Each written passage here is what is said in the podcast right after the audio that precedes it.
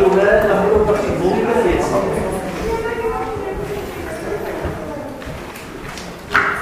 Volné věci v hodnotě 2 miliony.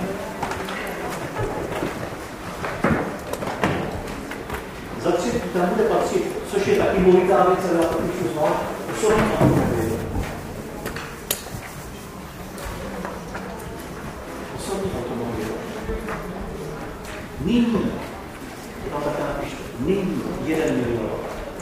Potom nyní 1 milion. Ale jeho pořizovací cena, protože jsme si řekli, že cenu zjišťují vaším rozhodnutí, ale jeho pořizovací cena znamená dáme takový.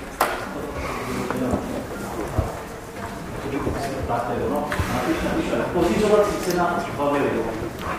To znamená, že má hodnotu 1 milion a pořizovací cena 2 miliony.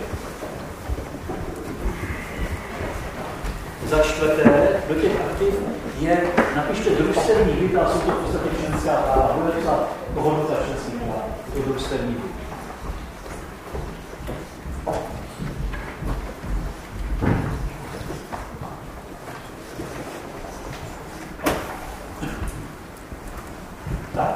Ten má cenu, nebo ta členská práva hodnotu 2 miliony. Tak, jak to potrhneme?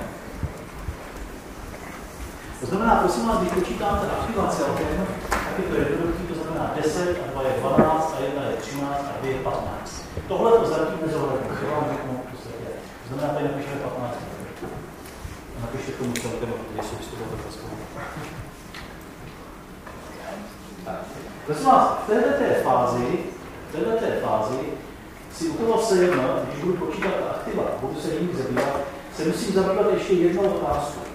A to je zabývat se tím, jestli ze společného majetku byl vynaloženy nějaké investice na oddělený majetek některého z manželů. Tak v této fázi počítání aktiv se budu zabývat nejenom tam, co tam fyzicky patří, ale budu se zabývat i tím, jestli ze společného majetku nebylo vynaloženo něco na oddělený majetek jednoho z manželů. A tady v tom našem konkrétním případě, že to napíšeme tomu, 70 napíšeme plus investice.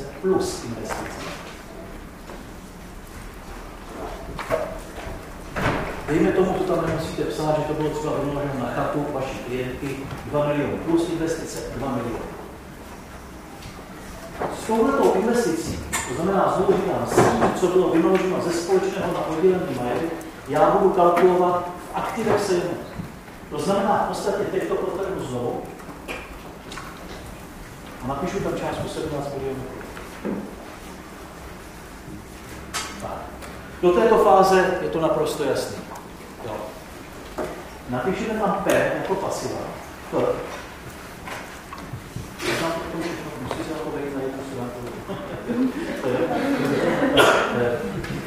U těch pasiv bude dluh, napíšeme dluh.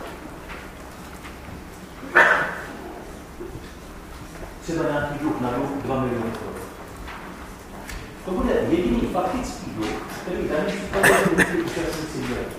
Ušili si na výstavbu toho domu 2 miliony korun. Ovšem, pokud já budu dávat dohromady pasiva, tak současně budu zohledňovat, musím se zabývat otázkou toho, jestli naopak někdo z manželů nevynaložil něco ze svých vlastních prostředků na společný majetek.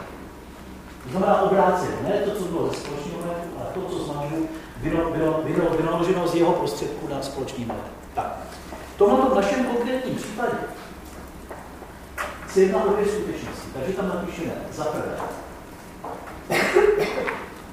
vnos na dům, ta klientka ze svých výhradních prostředků, které získala před vznikem manželství, do toho domu investovala v době trvání manželství ze svých výhradních prostředků, zdůrazňuji, 1,5 milionu.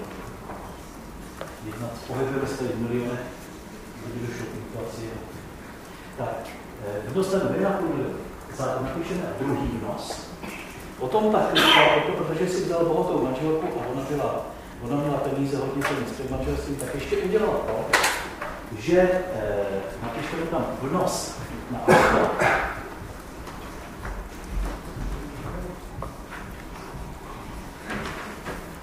A napište pomečka původní výše 1 milion. Na to auto, které předtím stálo 2 miliony, ona 50% přispěla ze svých výrazů. Takže tohleto se nám pověří, a tímhle tím se zabýváme v podstatě v době vydávat dohledový pasivy. Teď prosím vás, jak se nám tam pověří v téhle dnost, je nějaký rozdíl mezi tady těmi dvěma dnosti? Je tam nějaký rozdíl? Je tam výnosně do toho okolku, jsou si odečísla spotřebovaná část, která tam byla. Spotřebovaná úplně ne, to trošku, ale máte pravdu. V podstatě v případě toho automobilu musí dojít k amortizaci. V případě těch nemovitostí, tam se vychází z toho, že vlastně ten hnos zůstává v té výši nemovitostí naklad. Ale u toho automobilu já musím amortizovat. Jak budu amortizovat v tomto konkrétním případě? Tak podle to znamená, to bude, jaká tam bude částka? Pan Jirek Hrober vydal 500 000, pokud tam... Prosím? To znamená 500 000, přesně tak. To znamená 0,5. 0,5. To znamená, tohleto, když teďka odbereme, tak máme dohromady 2,5, 3,5 a 5 je 4. Je to tak?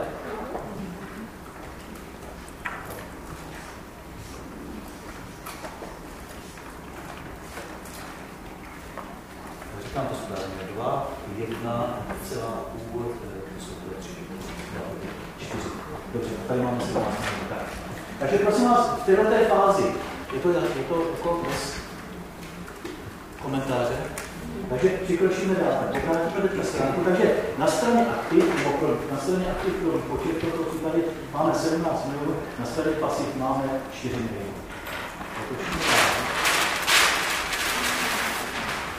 Nahoře napíšeme čistá hodnota 7. Čistá hodnota 7.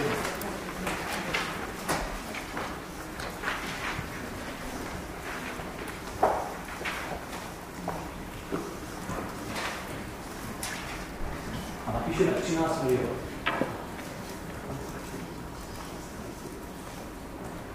Potom napíšeme nárok účastní. Tady vycházíme z toho, prosím vás, zcela výjimečně. Je možné provést nerovnoměrně, tady pořád ani se má to v podstatě zapomenout, protože to se nevěje, málo poděšil. To má nárok účastníka, vycházíme, že je stejný 50 na 50%, to znamená, že napište nárok, no to je nebudem 100%, je to 600 milionů. Tak, tohleto si udělám, mám to v podstatě jasno, a teďka jdu potom, co kdo z účastníků dostává a dopočítávám těma hodinu. To znamená, tady je to takhle rozdělíme prostředky, které jsem už poprosil. A napíšeme kl jako klidka. A tady napíšeme žal jako žal. Tak. Teďka klientky budeme psát. Vaše klientka vám řekne, nebo v zadání budete mít, že chce mít dům, tak napíšeme dům. 10 milionů. Pak klientka chce polovinu movitých věcí. Jedna polovina z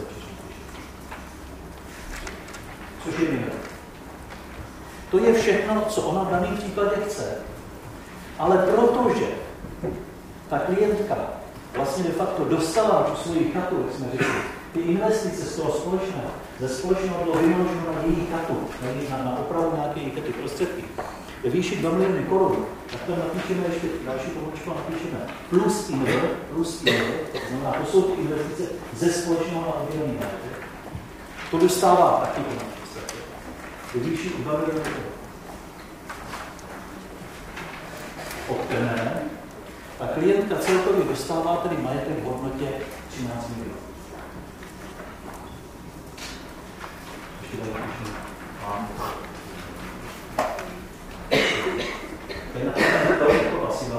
ta klientka současně přebírá. Dáme se odvážku, přebírá. Hezky to má. Když jsem to nepsal, já to prostě. Napíšeme dluh, to byl ten dluh na dům. Dluh.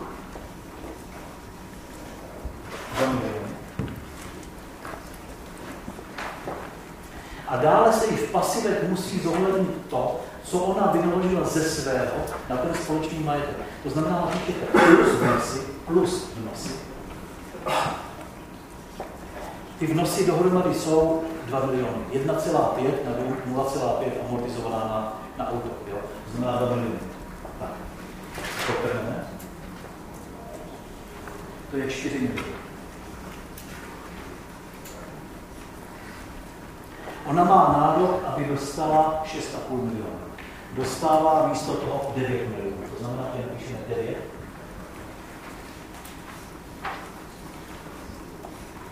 Minus 6,5.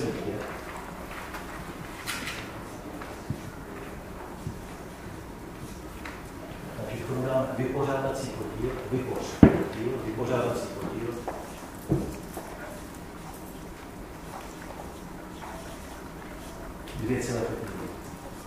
A to můžete zakoušet, aby si vysvětlili. Tak. Půjdeme k žalovanému. Žalovaný dostává auto 1 milion. Podle mluvných věcí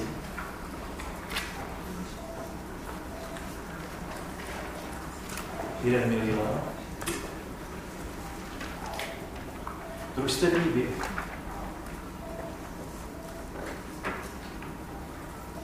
$2 miliony.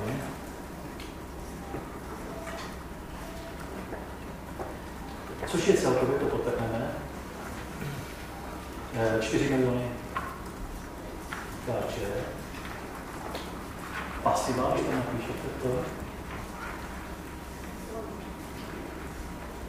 Tak je to 0. Pasiva 0, nepřebírá žádná pasiva. Dostává tedy 4 miliony, ale není nárok na 6,5. Takže se nesmí vystupovat tak vlastná, že si někdo zapadne vypořádací podíl 2,5 miliony.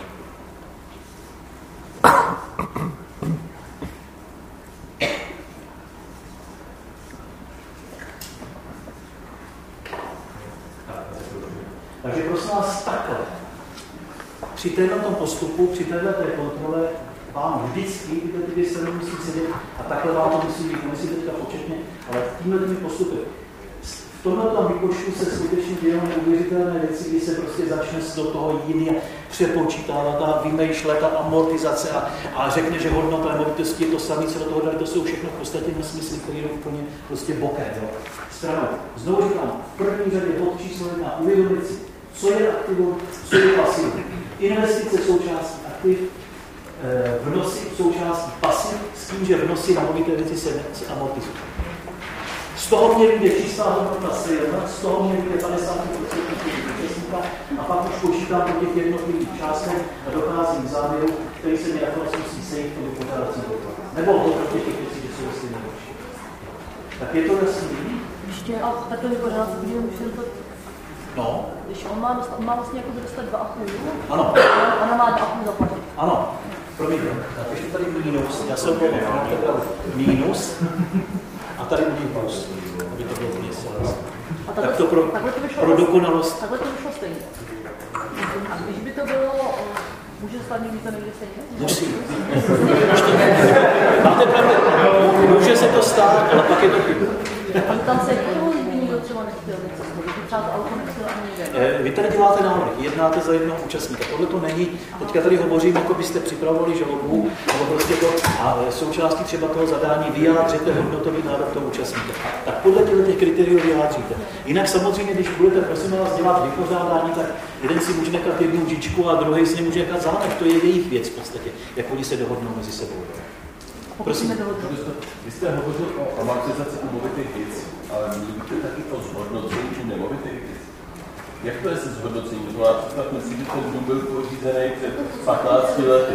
Jeho tržní cena se významně změnila. Jeho cena se určuje k dni rozvodu. To znamená, je dneska mnohem větší. Pokud tam byl ten vnos, týká se ta amortizace, to znamená, i ten vnos se nějakým způsobem zhodnotil. Takhle, jak to říkáte, to sice je logický, ale jsou na to rozhodnutí, které říkají asi následující. Manželství není investiční společnost. Není to. Tím pádem si vám Žádný souklad nezaběl, kdy ten jeden manžel výlučnost svého vlastnictví nakoupil pozemky, který měl vědět. Tak se mu to nezme hodnotí, že před 10 lety do toho vložil na miliony. Ne, vždycky se tam maximálně udělil strop toho vnosu. Tam prosím vás ještě tady, nechci zabírat, s tím to vám bude určitě říkat doktor Uhlíř, ale ještě jedna záludnost, která v tom případě toho sezonu by mohla nastat. Záludnost je asi následující, když určitě celá klinika a ta řekne, já v daném případě chci vypořádat se jehož jediným majetkem, jehož jedinou součástí je rodinný dům. Řekne, ale je tam taková jedna chybička, která se může prostě stát. A to je taková, nebo chybička, jedna vada na kráse, spočívající v tom, že ten manžel ten dům začal stavět před vznikem manželství. Tak když vám tohle to řekne, čím se budete zabývat a co vám pro vás bude rozhodující? Ta věc vzniká. Tak, kdy ta věc vzniká? Kdy ta věc vzniká? To se ptám já. Kdy ta věc vzniká? Znamená, to není sice přímo zákoně, ale říká, když tam nějaký předpis, ale to není, protože ten závazný předpis se týká zápisu ze stavby, že by to byla nějaká stavba, která je půdorysně nezaměnitelná. To znamená první nadzemné podloží. To znamená, abych z toho nemohl vystavit jiný rodinný dům. Dobře. Tak klientka vám to řekne, že tady jak si vezme první variantu, to je varianta taková, že ona řekne, no, to je problém, on to asi do tady toho stále dostaví, ale prosím vás, on to začal stavět někdy v roce 1980. Pak to zazimoval, postavil to nákladem 100 000 korun, pak to zazimoval a my jsme to začali dostavovat až někdy v roce prostě, třeba 2010, to už ty ceny byly úplně jinde, hodnota nemovitosti taky někde jinde. A teď de facto, my jsme to dostavili nákladem 5 milionů korun a ten dům má dneska hodnotu 10 milionů korun, protože byl postavený na super místě, o kterém se tenkrát v 80. letech nevěděl. A teď ta klientka se vás zeptá, z jakých částek a z jakých kritérií, časových kritérií můžu v tomto případě vycházet. To znamená, znovu ještě jednou to zopakuju. Dům 80. letech začal stavět, zcela nepochybně vznikla věc za částku 100 000 korun, potom v roce 2010 dostanou částku 10 milionů korun, 5 milionů korun, a dneska tržní cena 10 milionů korun. Co s tím? Co s tím uděláte? Klientka chce, abyste to žaloval. Podle toho, co jste říkal, tak jenom 5 milionů je v nás ze soukromých prostředků manželky do SRM. Ne. To bylo ze společných. To znamená, to jsou investice. No ještě jednou, pardon, tak řekněte. Tak 100 tisíc, co on stavil sám, tak je vnos do společného. Tady je ta praxe tak zoufale, prostě blbě nastavená. Kolega má pravdu, dělí se 5 milionů, není to všem, nosí to naopak investice ze společného, oddělený majetek toho manžela. Ten tu stavbu postavil, který za těch 100 000 postavil. Vy jste do toho dávali těch 5 milionů, tak ty se budou zohledňovat. Těch 10 už vůbec ne, protože to je jeho stavba, nemusíte potřebovat jeho stavbu. Ale to je obrovský problém, protože samozřejmě vy musíte prokázat přesně výši té investice a to je vaší důkazní povinností, aby se prokázalo, jaká konkrétní investice byla na ten dům naložena. Jaká konkrétní investice.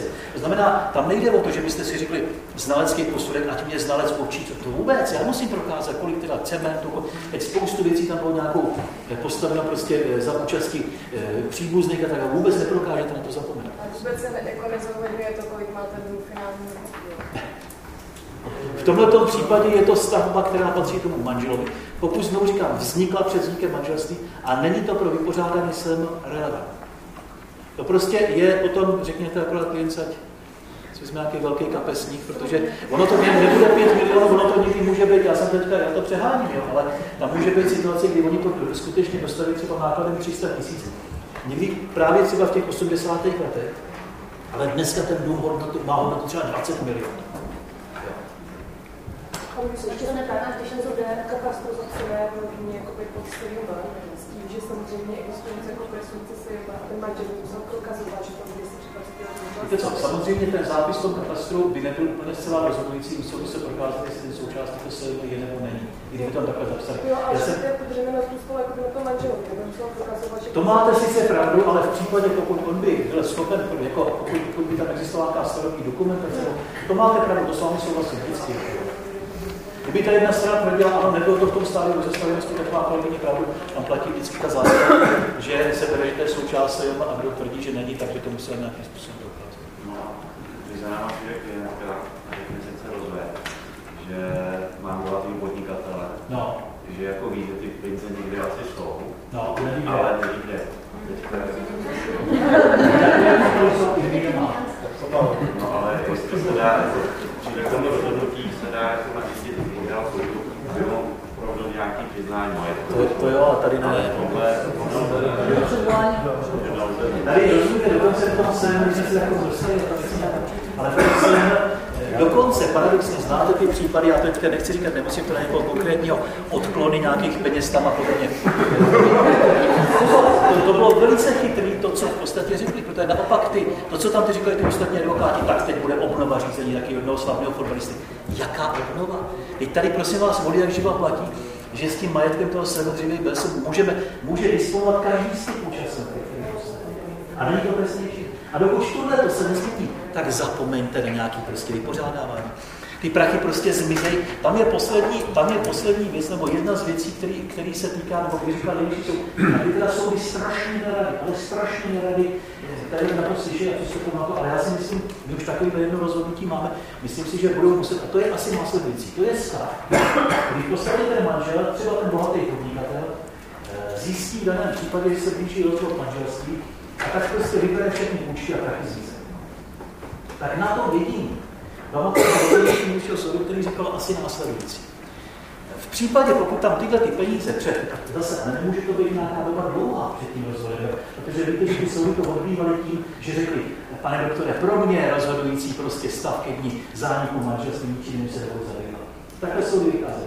Tohle to trošku mění a říkali, že v případě, pokud je tam prostě evidentní, že on to dělá v tom účelu, aby se vlastně zbavil toho svého majetku, tak v tom případě, a to je velice důležitá věc, by se měl otočit důkazní břemeno a ten soud by mu měl uložit, aby řekl, aby prokázal, že ty prostředky použil pro potřeby domácnosti, nebo pro potřeby sebe.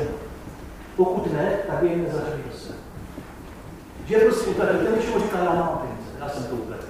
Tak a to je super, protože rozumíte, jinak se důkazník si, co prokazovat, jak se když navazujeme to, co vy říkáte, jaký prohlášení, to je prostě všechno špatné. Naopak ten, kdo tohle řekne, kdo ty peníze převede. Já teď vám zase nechci, prosím vás, jak jsem to říkal včera, radit nějakým nekalostem, ale tady prostě neexistuje žádná trestní relevance. Já v rámci zkoušek jsem se mnohokrát v podstatě ptal kolegů z nejvyššího soudu, prostě, jestli k tady tomu z vrchního soudu, jestli je tam vůbec nějaký náznak, že by dovolili. Ne, to znamená, že to všechno, pokud platí to, co bylo BSM, kde byla judikatura trestní taková, že se říkalo, že jestliže jeden z manželů disponuje s tím majetkem a je to majetek společný, tak i když disponuje v podstatě ke škodě toho druhého, tak to není trestný čin. Což, vemte si, je naprostý paradox v situaci, kdy budu jako společník a budu manipulovat s majetkem, který je společný, nebo vůbec v jakýmkoliv jiným majetkem společenství, tak mě zavřou. Tady ne.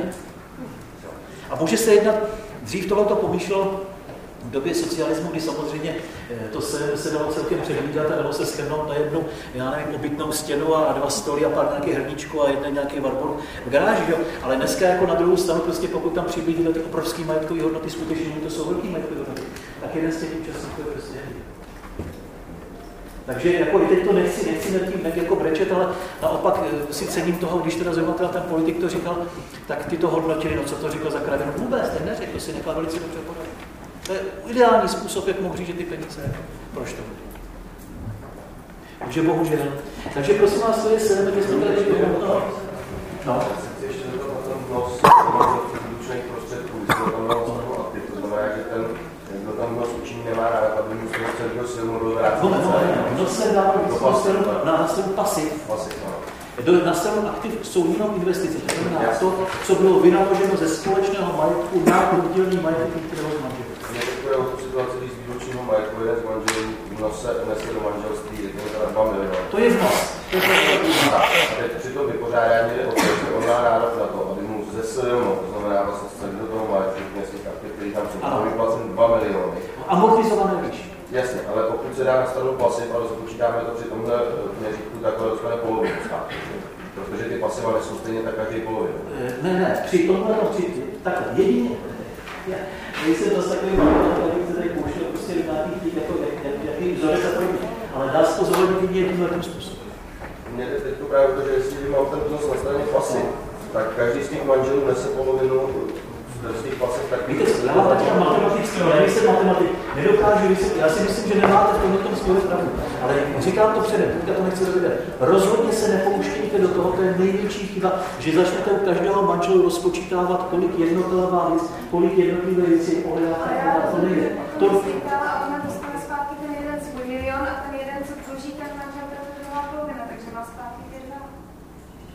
já si taky myslím, že to je to.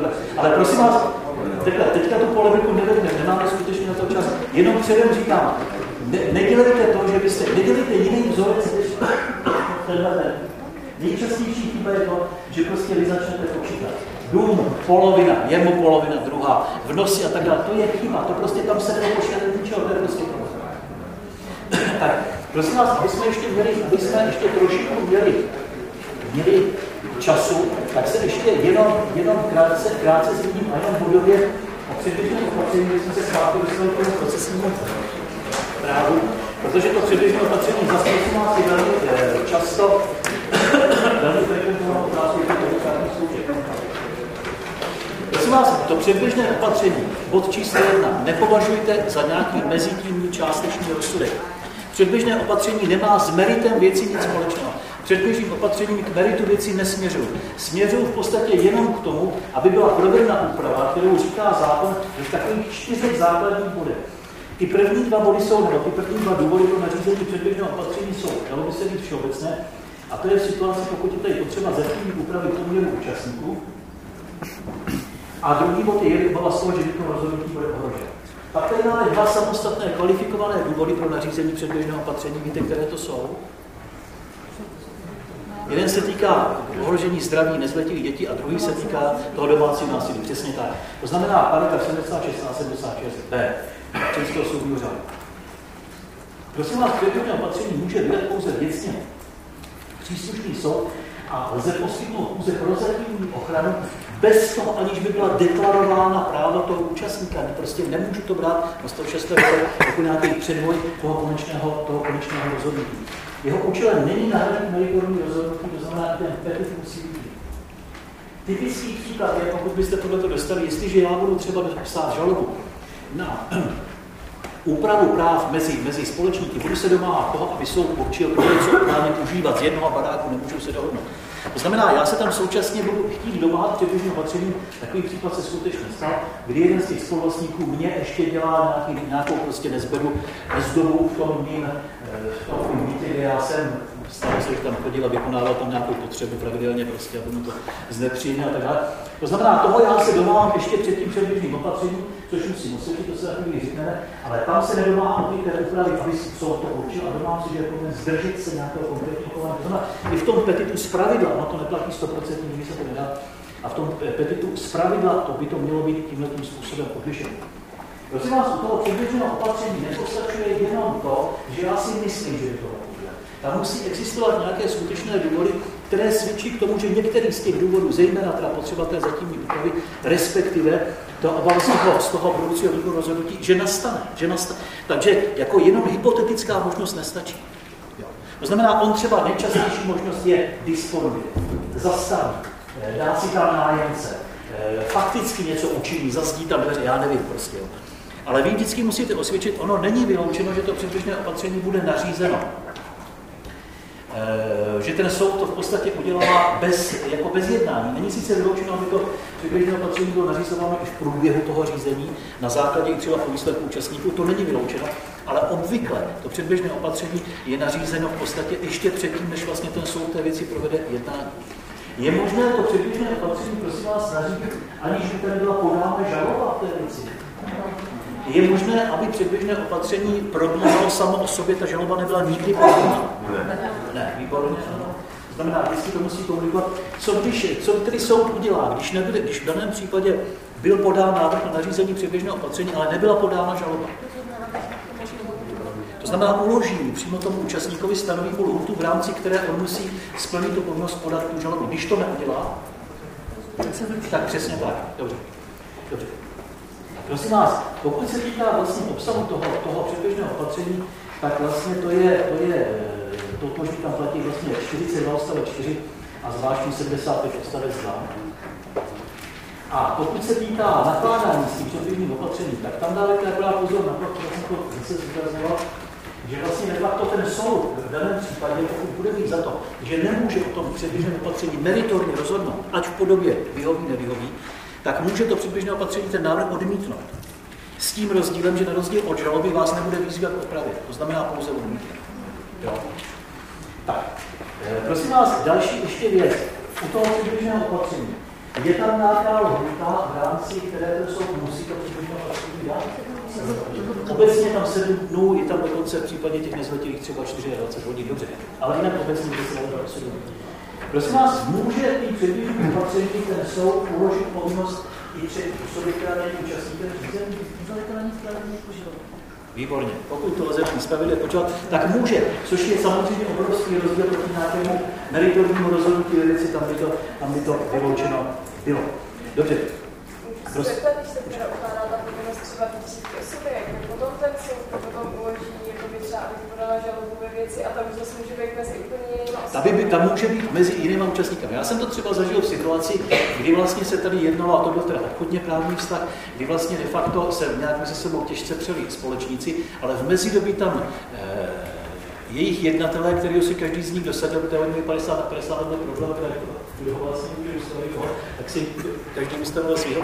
No a ten jeden brojil proti tomu, že v podstatě ještě chtěl, byla tam teda meritum nějaké žaloby, to už to přesně, ale současně chtěl, aby tam bylo předběžným opatřením vlastně uloženo tomu jednateli, aby nekonal nějakou činnost. Ten nebyl účastníkem řízení. Soud to udělal, právě stejně. Tak.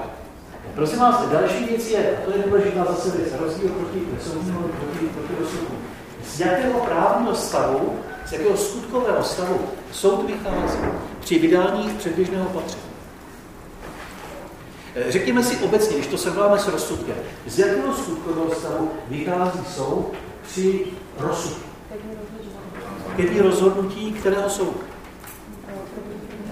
Prvního stupně stačí. Představte si, že tady bude první instance v nalézacím řízení a to odvolací řízení bude trvat 5 let. Tam se zjistí, že třeba ten dluh už druhého stupně běžné nalézací řízení. A v případě předběžného opatření prvního stupně. Tam platí jeden skutkový stav, vychází ze skutkového soudu prvního stupně. To znamená, tohle je potřeba zhodnit při případném odvolání. Prosím vás, o tom předběžném opatření stejně jako v případě meritorního rozhodnutí může rozhodnout pouze věcně příslušný soud. Pokud by nerozhodnul věcně příslušný soud. Máte nějakou možnost, a bylo to rozhodnutí pravomocné. Máte možnost... Prosím? Tak co by tam přijde? Teď se ptám na oba dva rozhodnutí, jak by to bylo v případě jak rozsudku, nebo předběžného opatření, by to měl rozhodnout věcně příslušný soud. Ano, jo, přesně. Dobře. Prosím vás, v souvislosti s tím předběžným opatřením se něco platí. Co to je a kdy? Jistota. Co to je ta jistota? Já jsem záloha na případnou náročku, kterou mohla vzniknout z té protistraně výsledku toho, že byl nařízen. Přesně tak, protože předběžné opatření není meritorní rozhodnutí, je to v podstatě jenom něco, co upravuje nějaký konkrétní stav. Nemůže ho předvídat, protože my nevíme, jak to dopadne a té straně, které se něco ukládá, tím pádem může vzniknout škoda. To znamená, pokud ti vznikne škoda, tak by měla být z tohoto hrazena, kdy a v jaké výši to musím platit. Nejpozději s podáním návrhu samozřejmě můžu v daném případě žádat o nějaké osvobození od toho zaplacení. Můžu. Pokud by v daném případě byly pro mě splněny podmínky pro osvobození od poplatku, tak bych je musel osvědčit a musel bych ovšem žádat, aby mi bylo přiznáno tohleto osvobození ještě tak, abych to spojil vlastně společně s tím podáním, abych to mohl prezentovat. Dobře. Je tam ještě někdy, kdy to bude ze zákona, kdy v daném případě ze zákona, soud tam nemůže vyžadovat výstupu. Těch nezletých dětí, ještě to si pracovník by si při nějakých nárocích na mzdu. Takže to je prosím vás u předběžného opatření letem světem, kdy jste viděli ty základní body. Teďka si řekneme ještě něco o rozsudku. Prosím vás, jaké rosy? Dokážu mi někdo z vás vyjmenovat, jaké známe druhy rozsudků, nebo říkám drobně, ne rozsudků, meritorních rozhodnutí, které mohou být vydány u soudu v občanském civilním řízení? Dokázali jste to někdo vyjmenovat? Tak jdeme úplně na začátku, tak vy to říkáte správně, když to máte. Tak samozřejmě ten základní je ten meritorní, který obsahuje celý vlastně ten petit, a co tam jde. Druhé je, jste říkal správně, částečný, tak zastavme se u toho, kdy ten částečný rozsudek přichází v úvahu.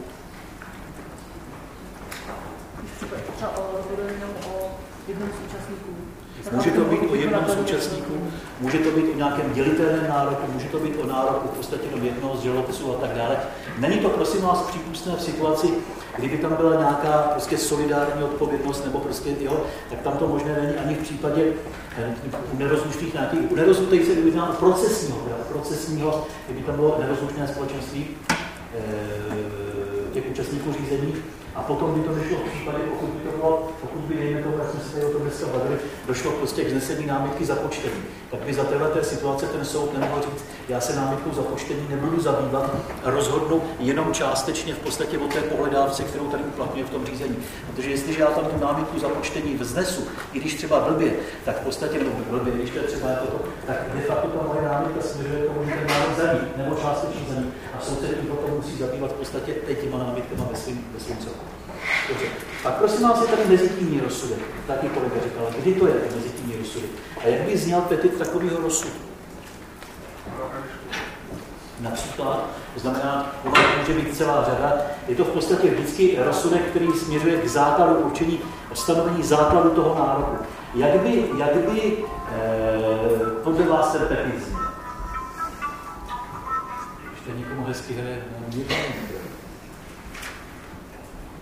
Jak by ten petit zněl? Může ten petit znít už na tu konkrétní částku, že by třeba řekl, podívejte, tak u té náhrady škody...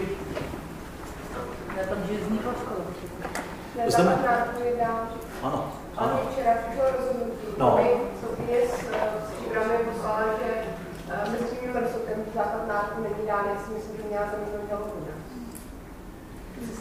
No, toť otázky. Tohle to já vám nedokážu říct. Na to se musím zeptat kolegy soudce. Já jsem se s tím novým ještě vysvětlal.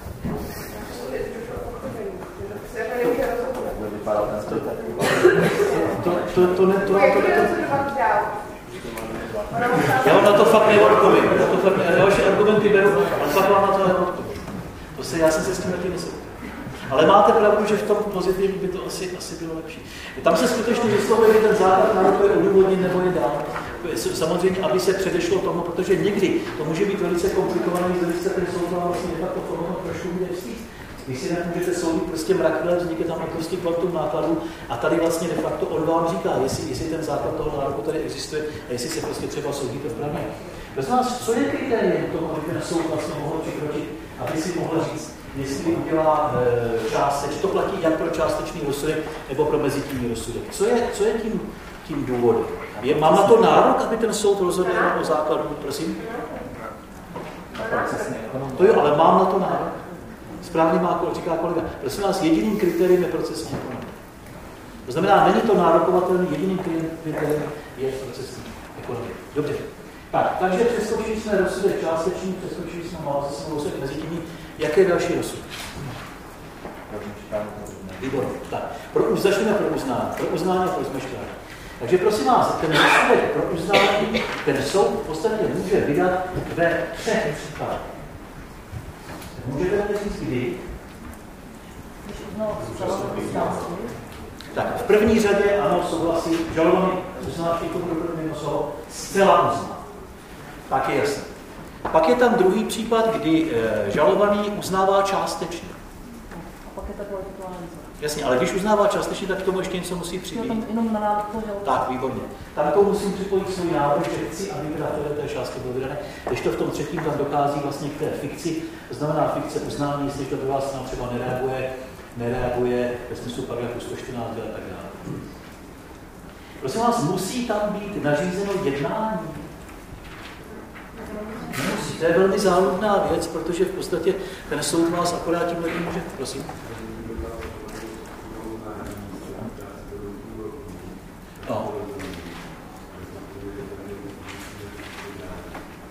To je věc možností, ona to může tak i ona, ale nemusí to dělat. A většinou ty soudy to v podstatě nedělají, v čemž je určitá, prosím vás, já vám řeknu zase, v čem by mohla být záludnost. Jo.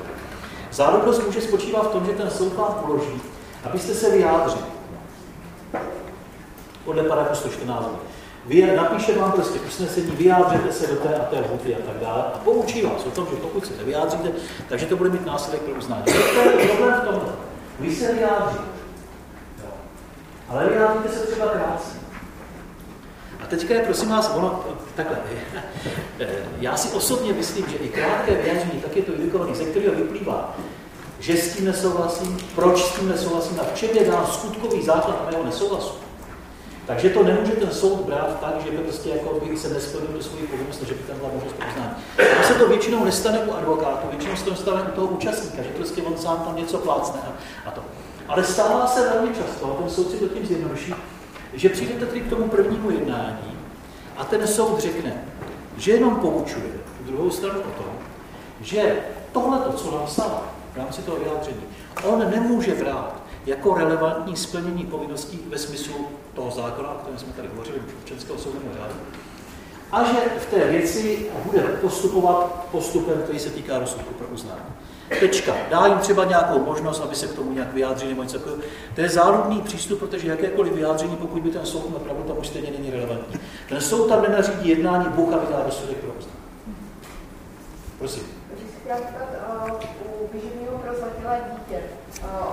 V podstatě neposplněn ten požadavek 114b, posledně nám vydala rozsudek pro uznání a odvolačka rozhodla, že v podstatě takhle nemůže soud rozhodnout, protože se jedná o řízení, ve kterém my jsme uvedli, že neznáme majetkové poměry žalovaného a tedy nebyly splněny podmínky pro to, aby byl vydán rozsudek pro uznání. Takže já teda, abych se přiznal, tak se nevydává. Kolegyně, promiňte, tady přece dnes 114, pardon. 114.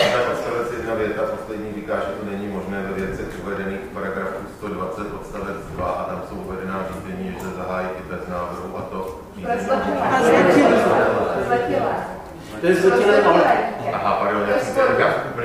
To je zletilé, ale stejně s tím, já jsem se s tím prostě v životě s tím jako nesetkal. Jenom kvůli tomu, že prostě jsme neviděli majetkové příjmy prostě tam požalovaného, tak za tady situace prostě odval, co jsem říká, není možné v tomto řízení vydat. Takže kdybychom my řekli, ano, on má prostě strany půl mega. Víte co, ono, já to řeknu takhle, jo.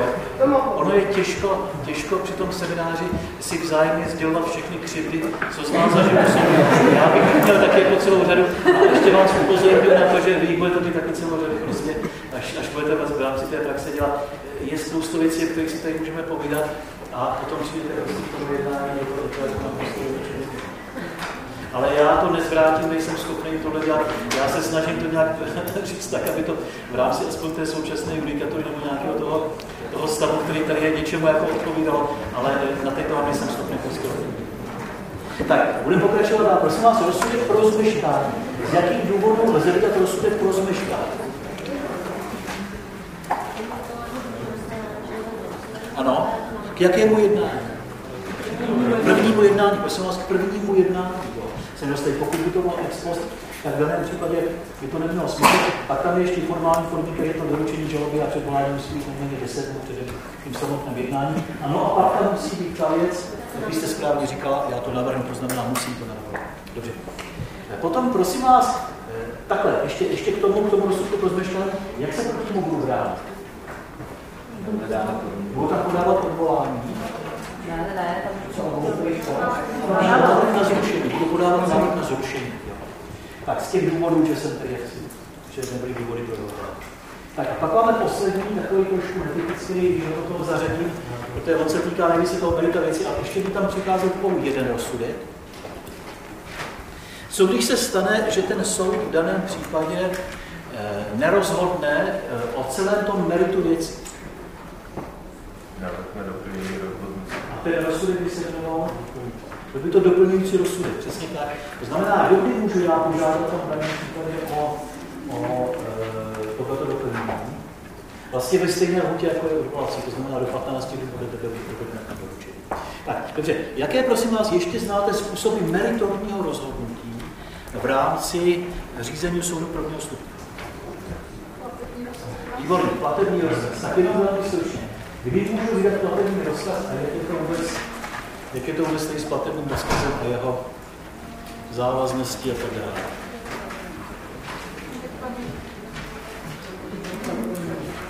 Takže, prosím vás, bod číslo 1. Kdy může soud vydat platební rozkaz? Může to jenom v případě, že já mu to navrhnu? Ne. Samozřejmě záleží podle povahy věci. Pro kuriozitu, já jsem v jednom případě zažil, že jeden z nejhorších sporů, který máte, pokud se týká, dejme tomu, stavebnictví, tak je situace, kdy se jedna ze stran domáhá, že nějaké odpovědnosti zavadí z toho, nebo že to domě je dřevomor. Dřevomorka, to je, prosím vás, to je strašná věc. To v těch zkouškách určitě mít nebudete. To je prostě strašná věc pro prokázání dřeva. Jak ta dřevomorka je schopná ten dům zlikvidovat, jako na druhou stranu, prostě když se budete soudit, tak tam se můžete soudit všechny vlastníky domu. Dřevomorka by si začala a prostě 20 let za tu domu se vystydilo x majitelů a teď v podstatě všichni mají nějakou odpovědnost jako zkrátit ty budovy, aby to třeba nenarušilo posud.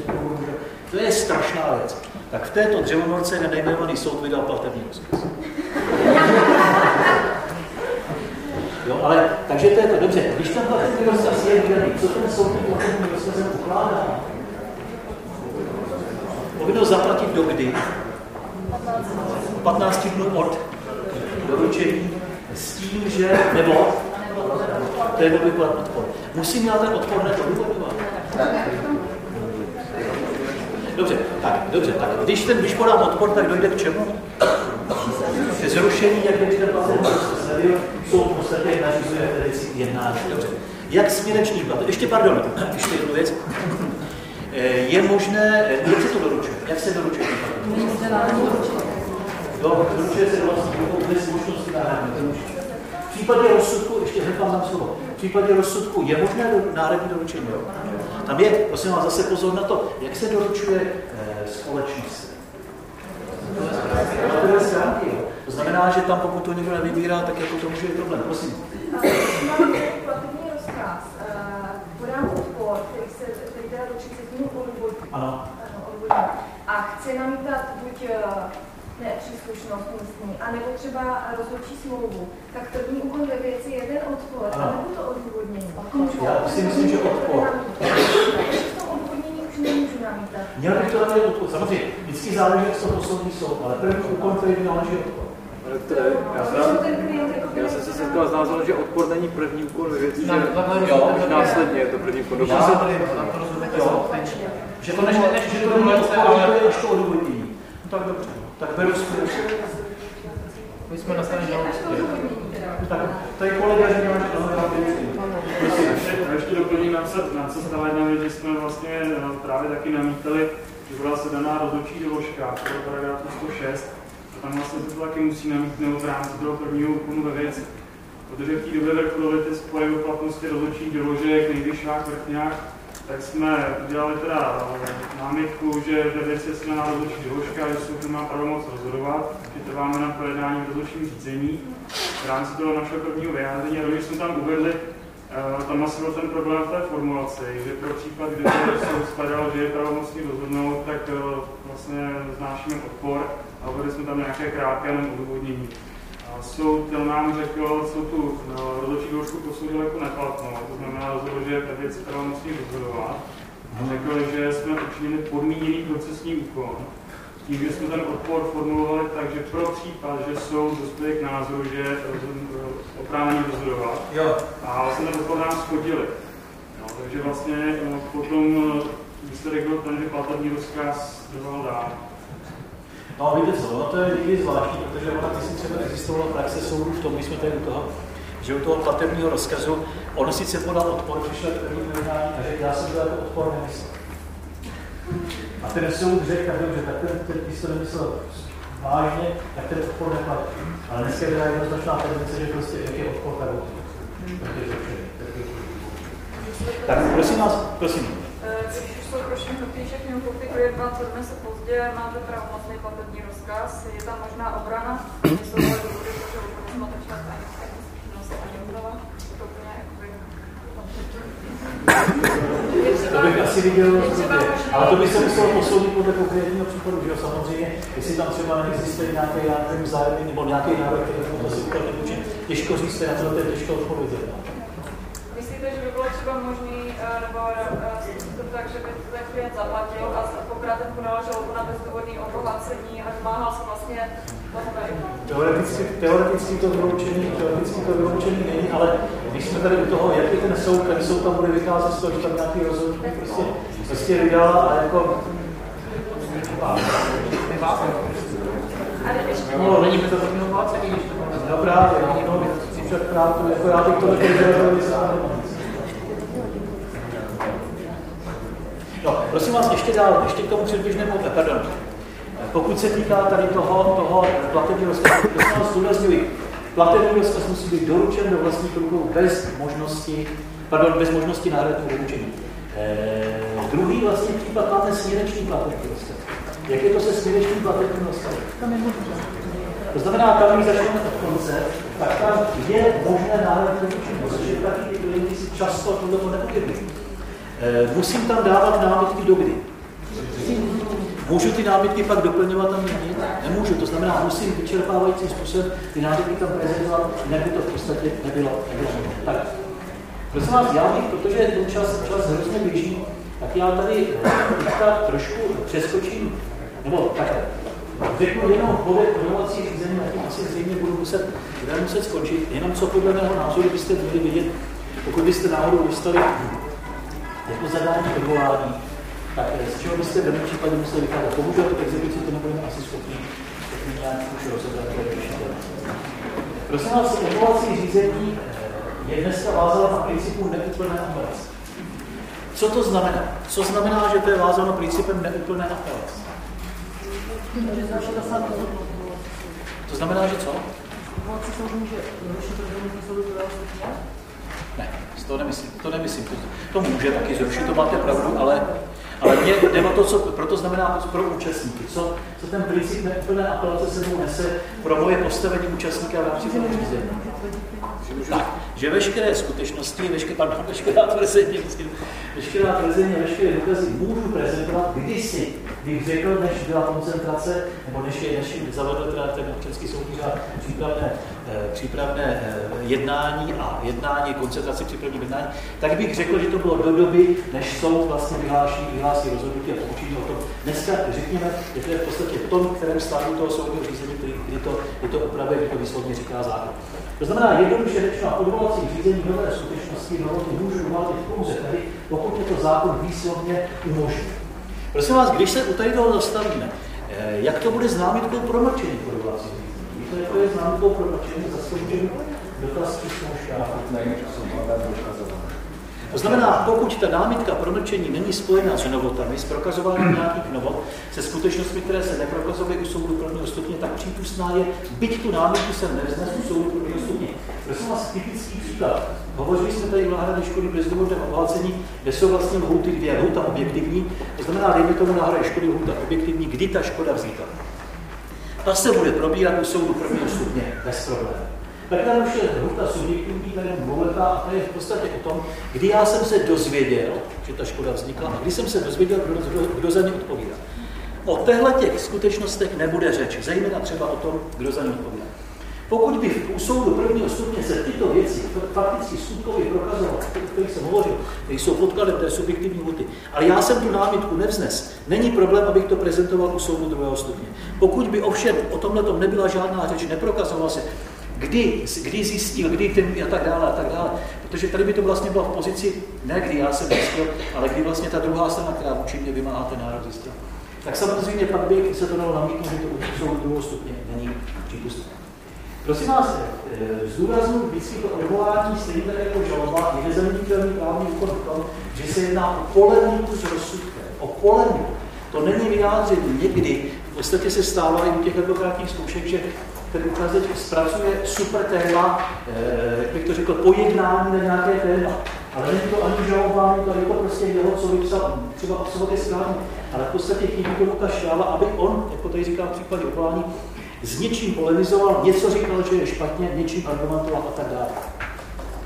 To znamená, s tím souvisí tato věc. Zeptám se úplně školácky, proti které části toho rozsudku já brojím?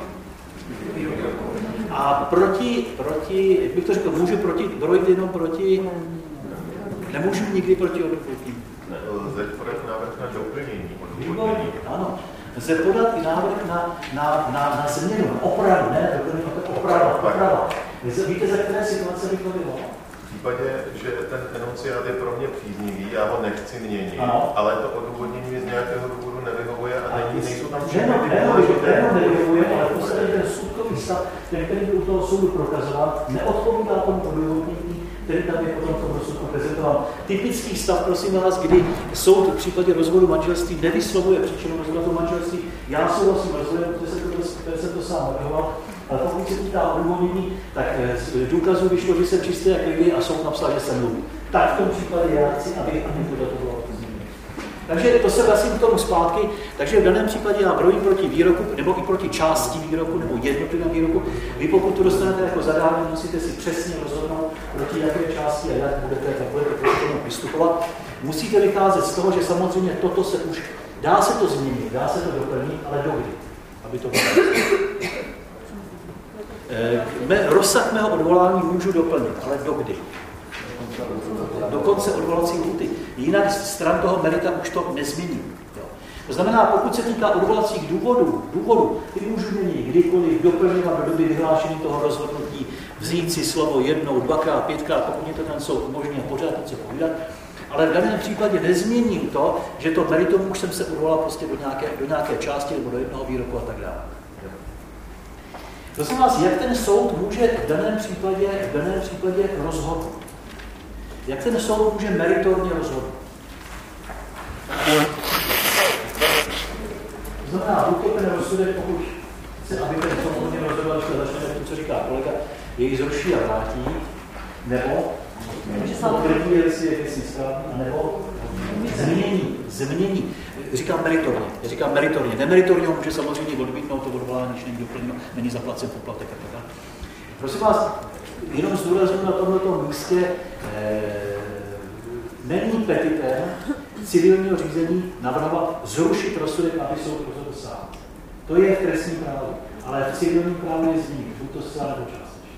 Tak a ještě poslední věc, kterou řekneme si k tomu odvolacímu řízení. U toho odvolacího řízení je určitá výjimka v tom, že v případě některých řízení je apelace úplná. To znamená, je to pořád jako předtím a můžu i v rámci odvolacího řízení tvrdit a prokazovat nové skutečnosti a důkazy. Víte, v kterých případech by to bylo? Tak jednak v první řadě lze zahájit i bez návrhu, ale není to jenom bez návrhu. Já si myslím, že to je i ve všech věcech nesporných, 120 postavů. Jo. Tak druhý případ. Je to prosím vás slovo exekuční řízení. Exekuční řízení neplatí do apelace. Je to v dědickém řízení. A je to v řízení, které se týká ryze procesních rozhodnutí. V těchto 4 řízeních platí i dále princip úplné apelace, to znamená, můžu tvrdit a dokazovat i v rámci odvolacího řízení. Čas se naplnil, pokud některý z vás ještě má vážné postudy, nebo to přednošťám, to podepíšu. Děkuji za pozornost a pozdravujte pana doktora.